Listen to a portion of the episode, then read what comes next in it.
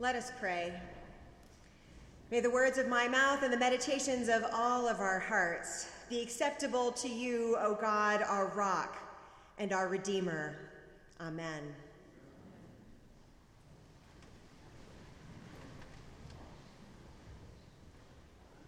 Good morning.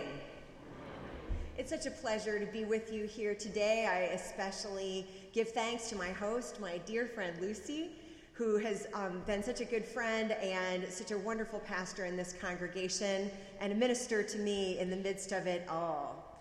I wish the mothers in this sanctuary a happy Mother's Day. I wish the fathers in this sanctuary a happy Father's Day. This church will not be in session on Father's Day this June. And as we sang just now, our fathers are blessed, and we thank them especially today in the roles that they played to us as parents. Mother's Day can hit some of us strangely. Some of you might have lost your mothers, and you might have had uh, kind of weird relationships with your mothers. You might have, um, have lost your mother recently you might have always wanted to be a mother and it just didn't work out. Wherever you are on your journey, wherever you are this morning, you have come to the right place. And I'm really glad that you're here. Thank you. Thank you for welcoming, welcoming me into this space that's so precious to me.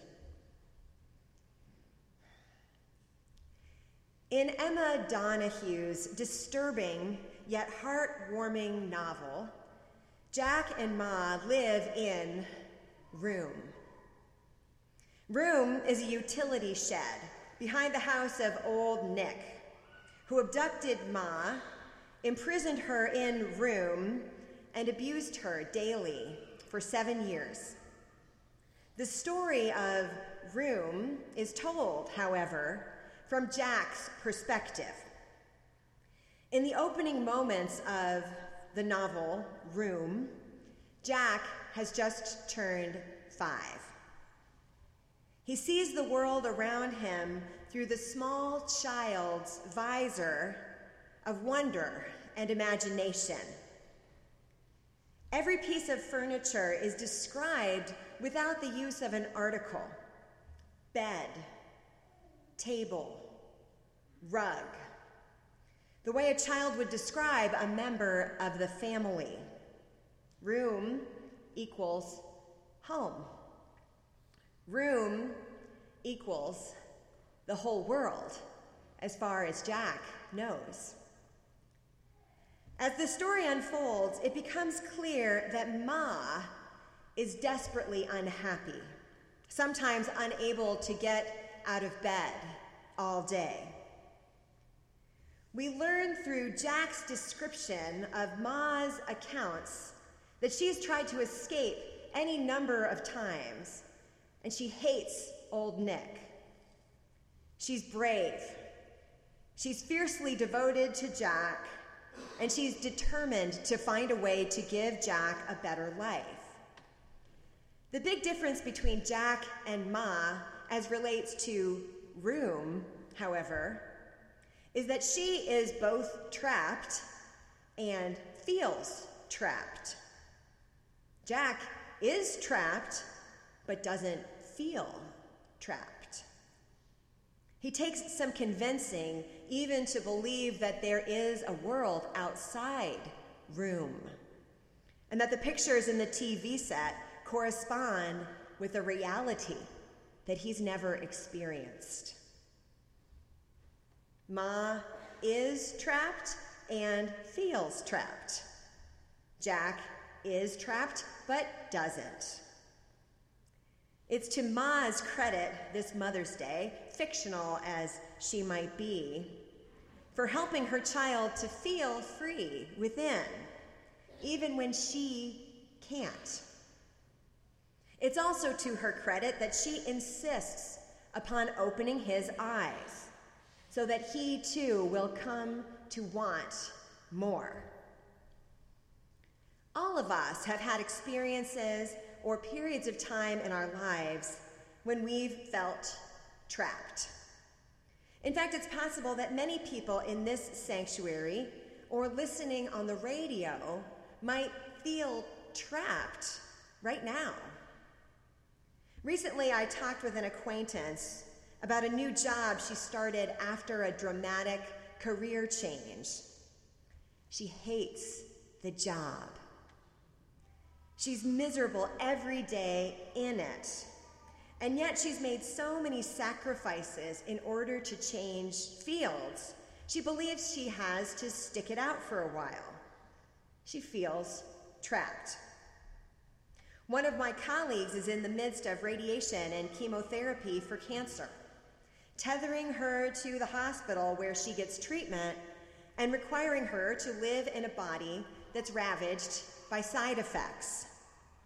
I'm sure that among the many emotions she's managing, at least one of them relates to feeling trapped. Christians believe that God, through Jesus Christ, is our liberator as well as our healer. Yet when we pray to God, it's somehow easier to ask God to heal us than it is to ask God to set us free as healing seems so concrete and liberation of our minds so abstract. This morning, I'm going to spend some time reflecting with you on what exactly liberation can mean in our lives today. My hope is to make liberation less abstract so we can find a clearer way through the times when we feel trapped especially when our imprisonment is, at least in part, a matter of perspective. In our reading from the book of Acts this morning, we hear the account of one of the Apostle Paul's several visits to jail. The disciples of Jesus in the earliest days of the Christian movement are taking seriously the charge that they are to go out into the world sharing the good news of God's love and healing people as they went.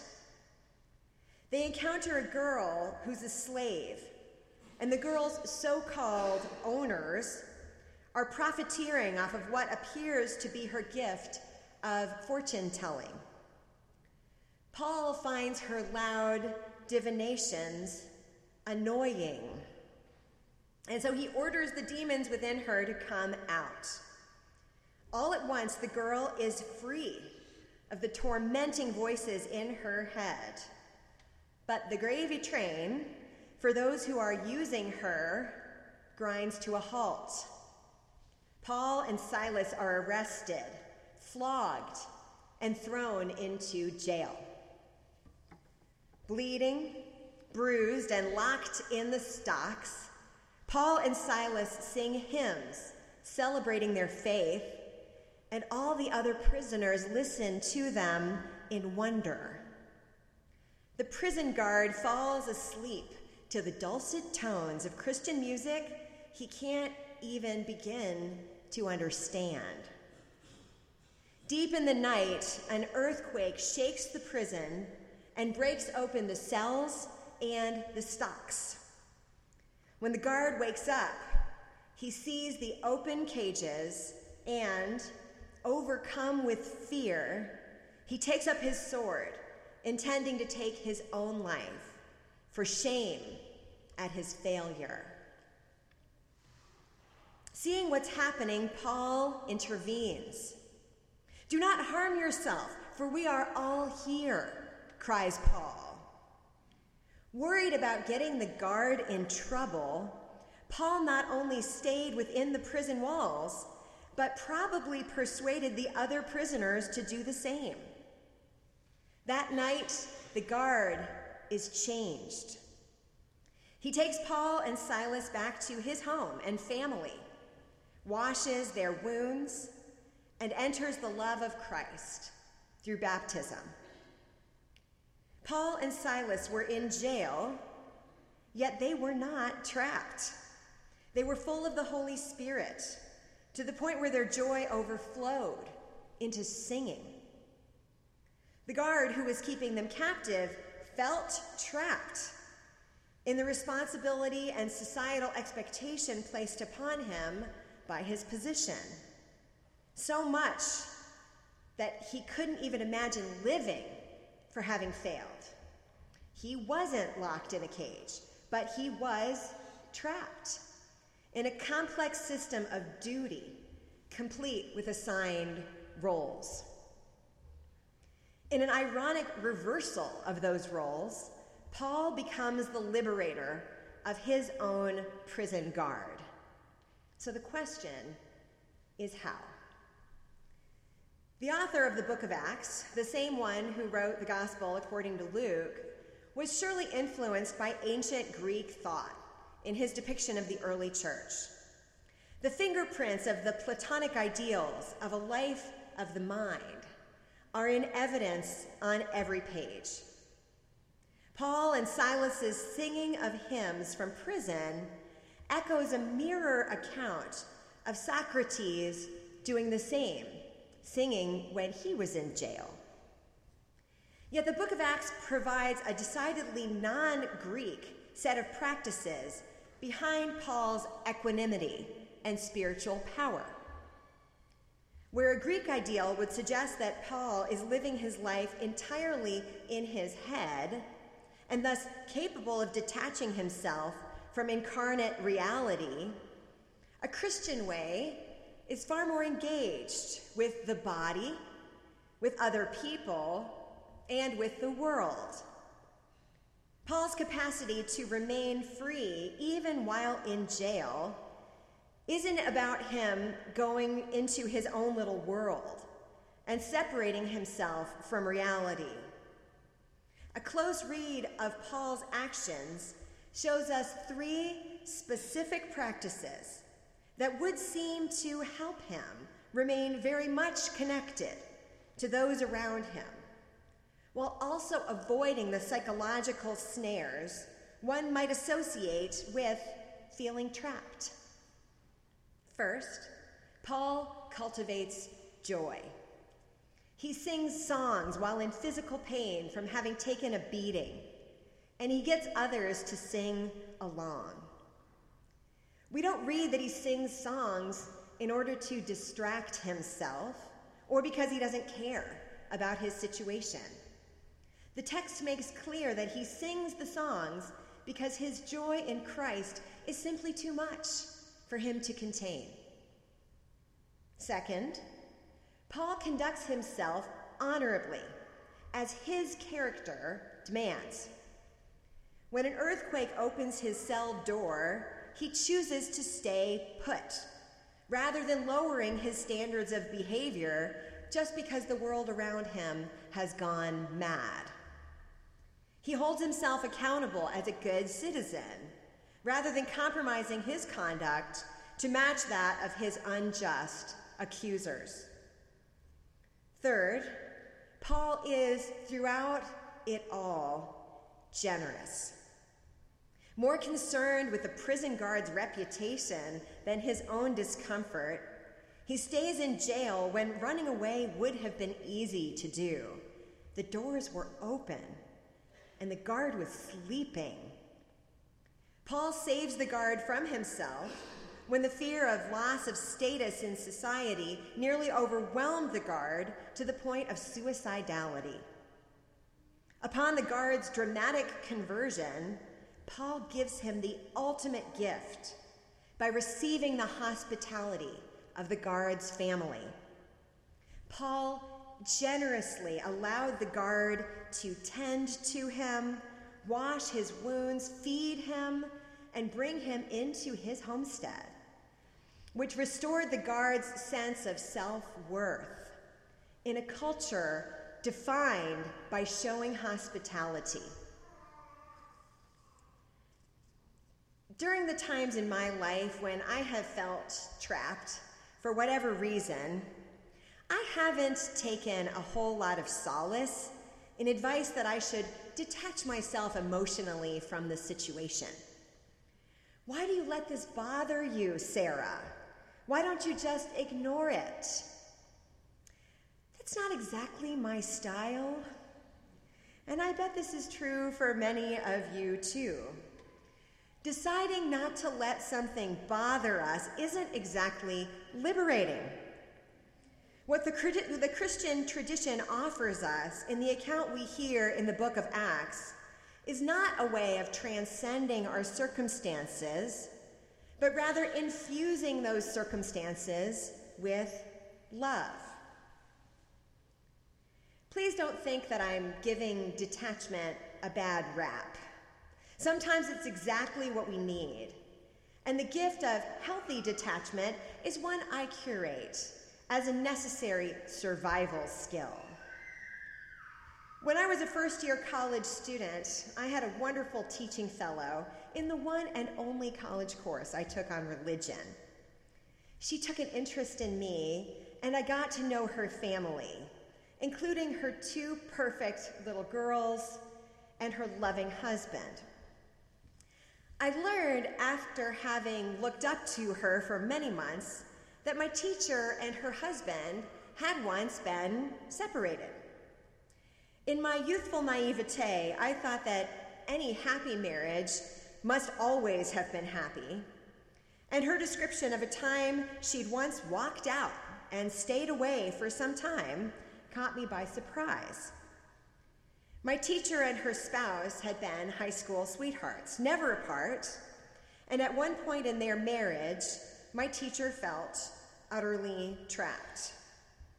She said that leaving her husband was important to her becoming whole.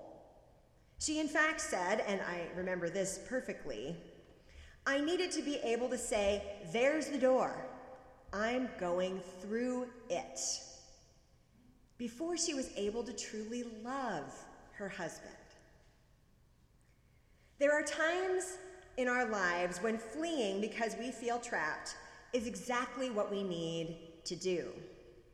But fleeing isn't always possible, and fleeing is never enough. God didn't come into the world as a distant, nebulous spirit but as flesh and blood and bone. Sometimes we have no choice but to stay engaged, and sometimes we stay engaged because that's exactly where real transformation and liberation happen. I have proposed three steps we can take to model what Luke Timothy Johnson describes as faith's freedom.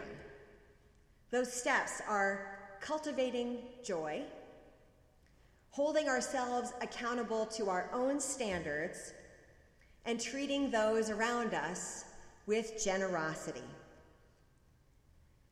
What might these practices we learn from the Apostle Paul look like in our lives today? One example. When we feel trapped by our economic circumstances, we can remind ourselves that money has no real power over us. I have some dear friends who, as a couple, have a practice. When they start to worry too much about money, they go out and spend some. I've also read the advice that when we're concerned about our bills, we should make sure that the first check we write is to our favorite charity even if it's just for a dollar or two. We cultivate joy. We hold ourselves accountable. And we give, sometimes more than feels totally comfortable. When we feel trapped, is another example, by a bad employment situation and a mean boss in a job we can't quit. We can put a silly picture on our computer desktop cultivating joy. We can choose to hold to our standards for how we treat others, even if we don't feel like doing so is returning like with like. We could send that bad boss, that mean boss, a cupcake. Because why not? Everybody likes a good cupcake. Today, we celebrate the love God sent into the world through Jesus Christ for us to receive and then to share. We especially attend to the love we received from our mothers on this Mother's Day. I have a wonderful mother, and she's modeled for me incarnate love. I can't tell you how many times over the course of my life she's made me laugh, encouraged me to behave with dignity even when sniping was all around, and has given to me and to others without counting the cost. As I know she's listening right now on WHRB, thank you, Mom. In motherhood, detaching isn't an option. The child needs the parent too much. Mothers sometimes get it right. And as my daughter, JJ, would be happy to share with you after the service, we often get it wrong. JJ is now a teenager, after all, and is funny, generous, and sadly, acutely observant. But we mothers stay engaged, and it's there we find God's healing and liberation. The good news of the gospel we hear today is that Christ liberates us when we feel trapped, not through detachment, but through the gift of love. Through love, we can be both connected and separate. Through love, the love we have for ourselves and for our children and for the world around us, we are made whole. Thanks be to God. And let us pray. May God heal us from what ails us, free us from what jails us, and work through us to make the world more what it ought to be through Christ our Lord. Amen.